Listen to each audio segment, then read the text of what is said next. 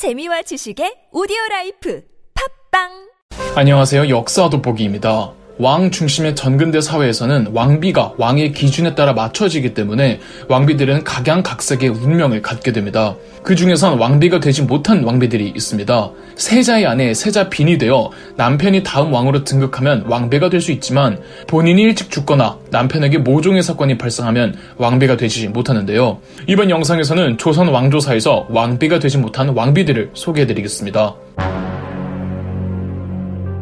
먼저 태조 이성계의 부인 신이 왕후 한씨가 있습니다. 이성계는 조선 건국 전에 두 명의 아내가 있었습니다. 먼저 고향 함경도에서 일찍이 결혼한 첫째 부인 한씨가 있었고 나중에 고려의 수도 개경에서 결혼한 둘째 부인 강씨가 있었죠. 고려 후반기에는 고향의 부인 한 명과 수도 개경의 가문간의 연합을 위해 정략 결혼을 하면서 부인을 또 두는 경우가 빈번했습니다. 한씨 부인은 이성계와 두 살 차이가 났으며 15살 때 17살이었던 이성계와 혼인했습니다. 이성계는 첫째 한씨 부인으로부터 6남 2녀를 두었는데 나중에 정종이 되는 이방과 2차 왕자의 난을 일으켰던 이방 간, 태종이 되는 이방 원 전부 한씨의 친자들입니다. 그런데 한씨 부인은 이성계가 조선을 건국하기 몇 개월 전이었던 1391년 사망하고 맙니다. 만약 조선 건국 때까지 살았더라면 조선의 1대 정식 왕비가 될 수 있었을 텐데 남편이 왕이 오르기 전에 사망해버린 바람에 둘째 부인이었던 강씨가 조선의 1대 왕비가 되었죠. 태조 이성계 때는 별달리 추존되지 못하다가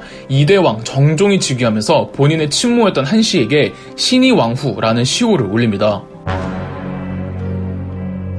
다음은 5대왕 문종의 아내였던 현덕왕후 권씨입니다. 삼촌에게 왕위를 찬탈당한 비운의 왕 단종의 친어머니이며 수양대군 세조의 형수님이죠. 문종은 세자 시절 결혼 문제가 좀 많았습니다. 문종의 아버지였던 세종대왕은 고심하며 아들에게 며느리를 붙여주었지만 처음에 한 명은 흑마술에 빠져 있었으며 다른 한 명은 시녀와 동성애를 즐기다가 발각되어 이 문종은 세자 시절 두 번이나 이혼을 한 적이 있었죠. 세종대왕이 아들의 결혼에 대해 고민을 하다가 세자였던 문종이 후궁이었던 권씨 사이에서 딸을 낳은 겁니다. 출산한 경험이 있으니 또 한 번 출산이 가능하다고 생각했던 세종대왕은 후궁 권씨를 세자빈으로 봉해주면서 문종의 세 번째 정식 아내가 되었습니다. 그리고 몇 년 후 세자빈이 기다리고 기다리던 문종의 아들을 낳은 겁니다. 세종대왕은 손자의 출생에 굉장히 기뻐했다고 하지만 세자빈은 그만 아들을 낳고 다음날 출산 후유증을 이겨내지 못하고 사망합니다. 이 아이가 나중에 단종이 됩니다.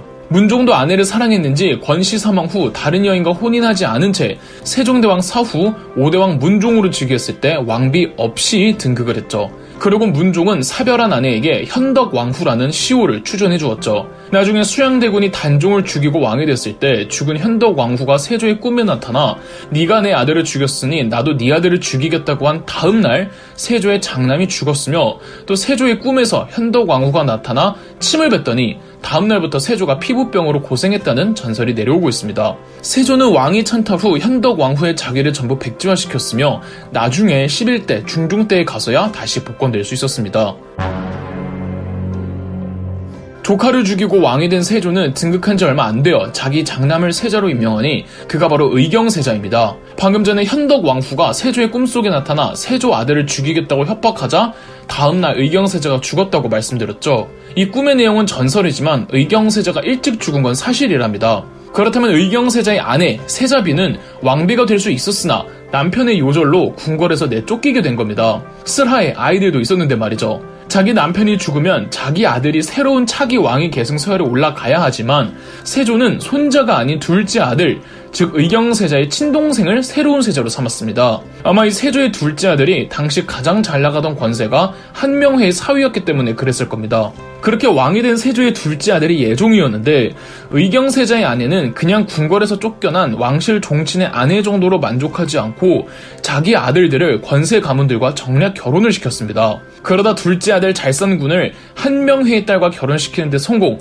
때마침 예종이 일찍 죽자 잘산군이 한명회와 신숙주 등의 지지에 힘입어 구대왕 성종으로 즉위합니다. 덕분에 의경세자의 아내는 비록 왕비는 되지 못했지만 왕의 어머니 대비가 될 수 있었고 성종은 죽은 아버지 의경세자를 덕종으로 추존 어머니에게는 인수대비라는 자귀를 올립니다. 인수대비는 굉장히 똑똑했던 것으로 보입니다. 인도의 고전어 산스크리트에도 능통했다고 합니다. 단 인수대비는 아들 성종과 더불어 패비 윤씨 사약 사건을 주도하는 바람에 손자가 삐딱선을 타는 계기를 마련했고 이 삐딱선 탄 손자가 10대 왕 연산군으로 즉위합니다. 연산군은 패비 윤씨 사건의 내막을 알고는 할머니 인수대비에게 제 어머니께 대체 왜 그러셨습니까? 하며 호통을 쳤다고 하고 바로 인수대비는 사망했다고 하네요. 연산군은 인수대비 사후 소해 왕후 시호를 올렸으나 대중적으로는 인수대비가 더 잘 알려져 있죠.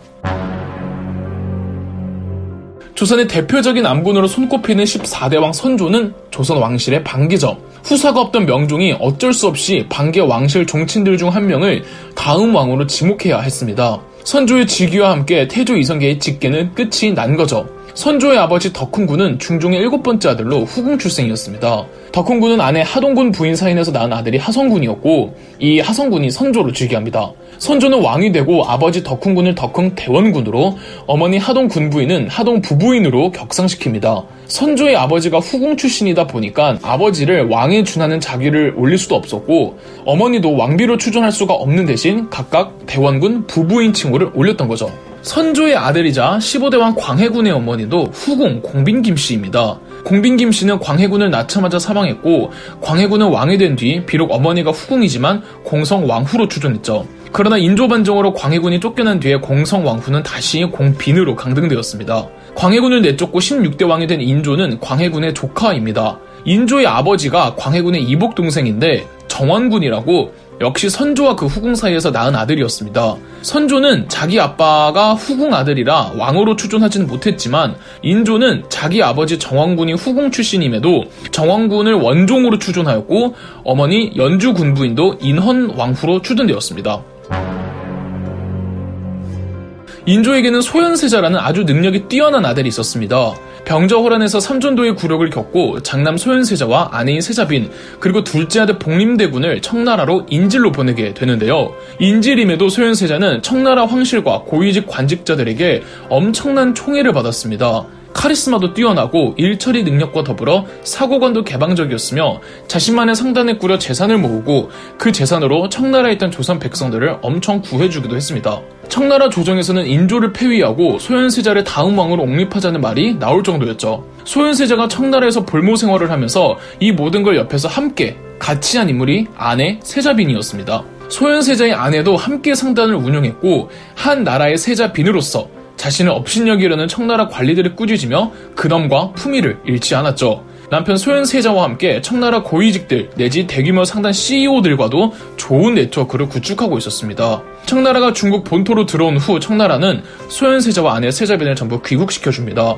그러나 인조는 청나라와 조선 백성들에게조차 환호와 지지를 받는 아들 내외를 노골적으로 미워했고 그러던 중 소현세자가 의료사고로 사망합니다. 세자가 사망할 경우 세자의 아들을 새 손으로 임명해야 하는데 인조는 둘째 아들 복림대군을 세조로 임명하고 소현세자의 장례도 제대로 치러주지 않았습니다.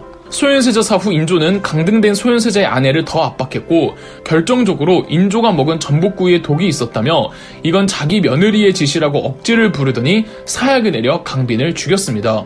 이후 소현세자와 강빈의 아들들을 제주도로 유배 보내더니 그 어린 손자들은 얼마 못 가 알 수 없는 의문의 죽음을 당했습니다. 나중에 19대 숙종 때에 와서야 강빈은 복권되었고 민회빈 강씨라는 시호를 받습니다. 그 유명한 사도세자의 아내입니다. 조선 후기에는 보수파였던 서인, 나중엔 서인 중에서도 서인 노론에서 왕비를 배출해야 한다는 불문율이 있었습니다. 숙종 때 일시적으로 깨지기는 했지만 그래도 거의 지켜졌습니다. 영조의 뒤를 이을 사도세자의 아내도 그래서 노론 집안에서 배출되어야 했기에 사도세자도 홍봉안의 딸과 혼인을 했던 거죠. 영조 사도세자 정조 이야기가 워낙에 극적이다 보니까 여러 매체에서 다뤄지는데 그때마다 해경궁 홍씨는 전부 다 다르게 묘사가 됩니다. 일반적으로는 사랑하는 남편을 잃은 아내로 그려지는데 딱히 두 부부의 금슬이 좋은 편은 아니었습니다. 왜냐하면 사도세자는 노론 집안을 꺼려하고 있었으며 노론도 사도세자를 벼르고 있었고 영모죄로 몰아갈 생각이었습니다. 해경궁 홍씨 친정도 마찬가지였고요. 단 영모죄로 사도세자를 죽일 경우 연좌제에 의거 해경궁 홍씨의 아들까지 피해를 보게 되기에 영조가 사도세자에게 자결 명령을 내리나 사도세자가 거절하자 충동적으로 영조는 사도세자를 뒤주에 가다두고 죽여버린 거죠. 해경궁 홍씨는 사도세자의 정신병을 몹시 부담스러워했으며 남편보다는 아들 정조를 더 지켜야 했기에 간접적으로 사도세자 죽음에 동조한 인물이라고도 할 수 있습니다. 사도세자의 죽음으로 해경궁 홍씨 는 왕비가 되지 못했고 정조가 즉위하자 왕의 어머니가 됐지만 사도세자의 존재가 철저하게 부정당했기에 공식적으로 대비 자기를 받지 못했고 해경궁이란 호칭을 받아야 했죠. 아들 정조도 어머니 해경궁 홍씨보다 먼저 죽었고 말년에 자신의 궁중 생활 자서전인 한중록을 편찬하는데 사도세자 죽음의 내용을 소상하게 적어 중요한 역사적 가치를 띠기도 하지만 지나칠 정도로 사도세자를 미친놈으로 만들었다는 평가도 있답니다.